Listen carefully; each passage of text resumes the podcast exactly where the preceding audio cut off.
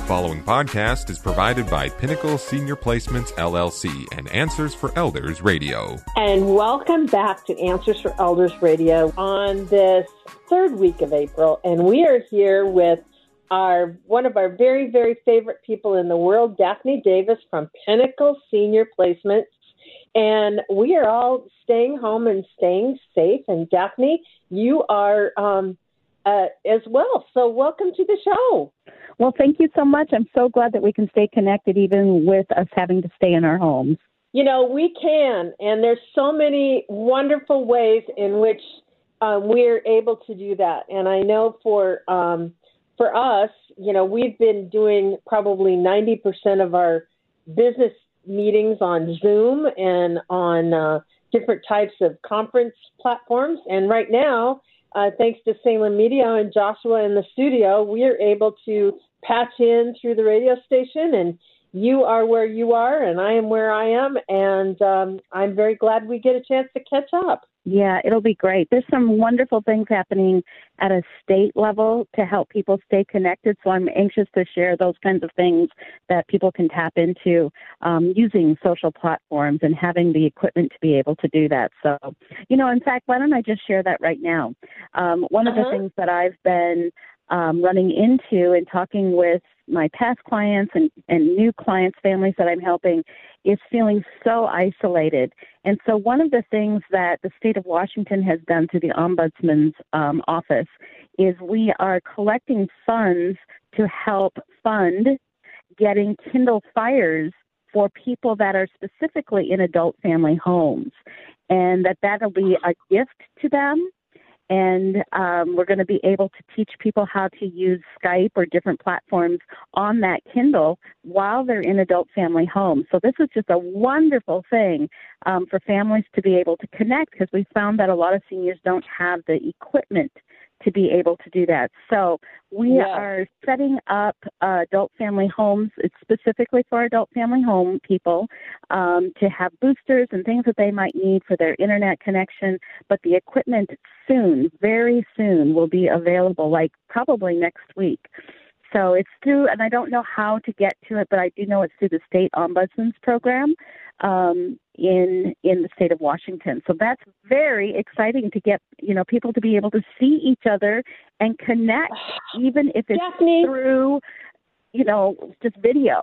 That is so huge. This is the first I've heard of it. You know, one of the calls I'm getting from families are their frustration because they can't see their loved ones if they're in an assisted living situation. And, you know, it is for their own protection. And, you know, but to be able to have an ability that, you know, I know it's all coming from the love that families have for their loved ones that are in an assisted living. And, you know, like I have one friend that has said, you know, my dad's in his 90s. He's in assisted living. They won't let me come see him. And he's on the second floor and he's hard of hearing. So he can't hear me on the phone. He doesn't have a computer. And I can't stand outside his window, and I'm so frustrated. And I get it. I totally get it. On the other hand, to have something like this that he could, you know, see his daughter, you know, through the screen. Yes, and yes. That's amazing. Yeah, it's really, really exciting. I want to be really clear. It's for people that live in adult family homes. So not so much in the assisted living as I understand it. But nonetheless, as soon as I have information of how to connect, I'll get that to you, Suzanne, and we can put it on the Answers for Elders webpage or something. So that would be amazing. You know, somehow get that information out. So that's coming up, and it's also an opportunity to be able to contribute to that fund. We have, you know, big players that are helping, big corporations that are helping with this program. So, and I want to share that this came out of NPRA, which is our National Professional Referral Alliance, and our local people. Just a shout out to Michelle Graham. She's one of the owners of Graham & Graham, who does placement. And the placement companies have kind of gotten together and said, we got to figure out how we can help our elders. So this is one way that we're looking at connecting people. So along those same lines, it's really important to have some courage and to step out and learn something new, something called Zoom, something called Skype. maybe Facebook video chatting. And I will encourage everyone to just try really hard to have the courage to learn something new, because I'm not a techie. I am actually kind of enjoying it and figuring out how to mute my voice and put the video on and have a different background and change the volume. But it's all very easy. So right now we've got the time and, more importantly, the motivation to learn a new skill. We do. And, you know, I don't care how old you are. You can always learn something new. And with our older adults, you know, they have an opportunity right now to connect so much more with people that they may not have thought about. Like, for example, they may have grandchildren that are very into technology and they never were in the loop. And now all of a sudden they'll have this opportunity to connect with them. And, you know, with the miracles of, you know, connections that we can have as families. And also, I've heard stories, Daphne, of people that have connected with old friends that they may not have talked to for a long time, but they're sitting there thinking, you know, I thought about, you know, I have a friend. I thought about my ex-husband, and, you know, I haven't talked to him in like 27 years, and I just decided to pick up the phone and call him and check on him and see how he's doing. And I thought that was really precious. It was an opportunity to talk to people that you haven't, you know, they've touched your life. And, you know, while you're sitting there thinking about it, I think that's really cool. It is. I have to tell another story along the same lines. My family, my mom's side of the family, has a very nice connection through a Facebook private page. And one of my cousins decided that on Easter Sunday that she was going to connect a bunch of us. And so we've never done this before, but we were all video chatting. We could do 8 at a time, and somebody would go off, and we all got together on Easter Sunday. And we've had this page for a number of years, but never used the video chatting. So now a silver lining out of all of this isolation is we have figured out another way of connecting. And we all live across the United States, so it was very fun to do that on Easter Sunday. I love it. So I love it. This is a lot of opportunity to find creative ways of getting connected. I want to touch a little bit about how we can get connected with ourselves, because it's not, you know, always convenient, or it's not always, what's the right word, comfortable for us to step out and, you know, have video chatting and know where to put the phone or the screen so that you look your best, you know, to hold it up higher. Sometimes that's not convenient, but other ways that we can connect are with ourselves. And to take some time, the things that we haven't taken the time to do that says, oh, I really want to explore this part of my life. Or I have been meaning to write down my memories from when I was 6 years old and went on this big trip with my family.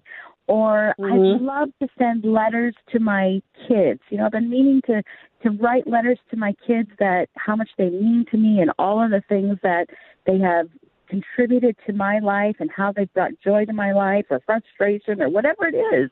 But this is the time that we can be an intentional people and really spend time with ourselves in a very healthy way. The key piece here is, yes, we're spending time with ourselves, but we're getting out of our own head and thinking about other people. When you get out of your own head and think about other people, your heart of gratitude will soar. It will soar. And it might feel awkward at first, everybody. You might feel like, oh, this is going to be, you know, just a ridiculous thing. I can't think of anything positive, or I just don't even want to do that. I encourage you to force yourself to try something new. I myself have done this, and one of the things that I have really focused on is to have a gratitude list. And I happen to belong to another private group on Facebook that's just a gratitude. And every day, if you feel like posting on that Facebook page, you can put, you know, 2 or 3 things that you're grateful for that day. And I've been doing this for about 5 months now. And some days I have nothing to be grateful for in my head, or it feels like, oh, you know, just being grateful for being warm. That's so trite, so simple. It really isn't.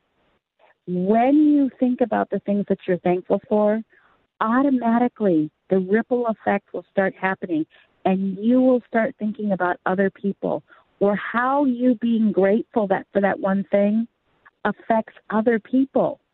It's amazing. Yeah. So this time of isolation really can be a positive time if we choose to be intentional about it. It's really important to choose to be intentional. We can choose to stay kind of in the doldrums because, you know what, the honest answers here are depression can be real. When you're in your own thoughts all day long, that's not always a great place to be. But as soon as you get out of your thoughts and into thinking about other people, your mood will elevate. I promise you it will elevate. So you might have to start with an idea list. I gave a girlfriend this challenge today, and she says, oh, I'm just so tired of being home. And I said, I challenge you to walk through each room of your home and just look at it and think of something for each room, one thing that stimulates you to be grateful. Sometimes we need an outside source to make us think through things. And so that was a tool that we came up with to help her through her depression, because she couldn't even see through to being thankful. And so I was like, oh, what can we do? Walk in each room and intentionally pick out minimum of one thing that you're thankful for in that room. So this is called creativity during the time of isolation. Yes, it is.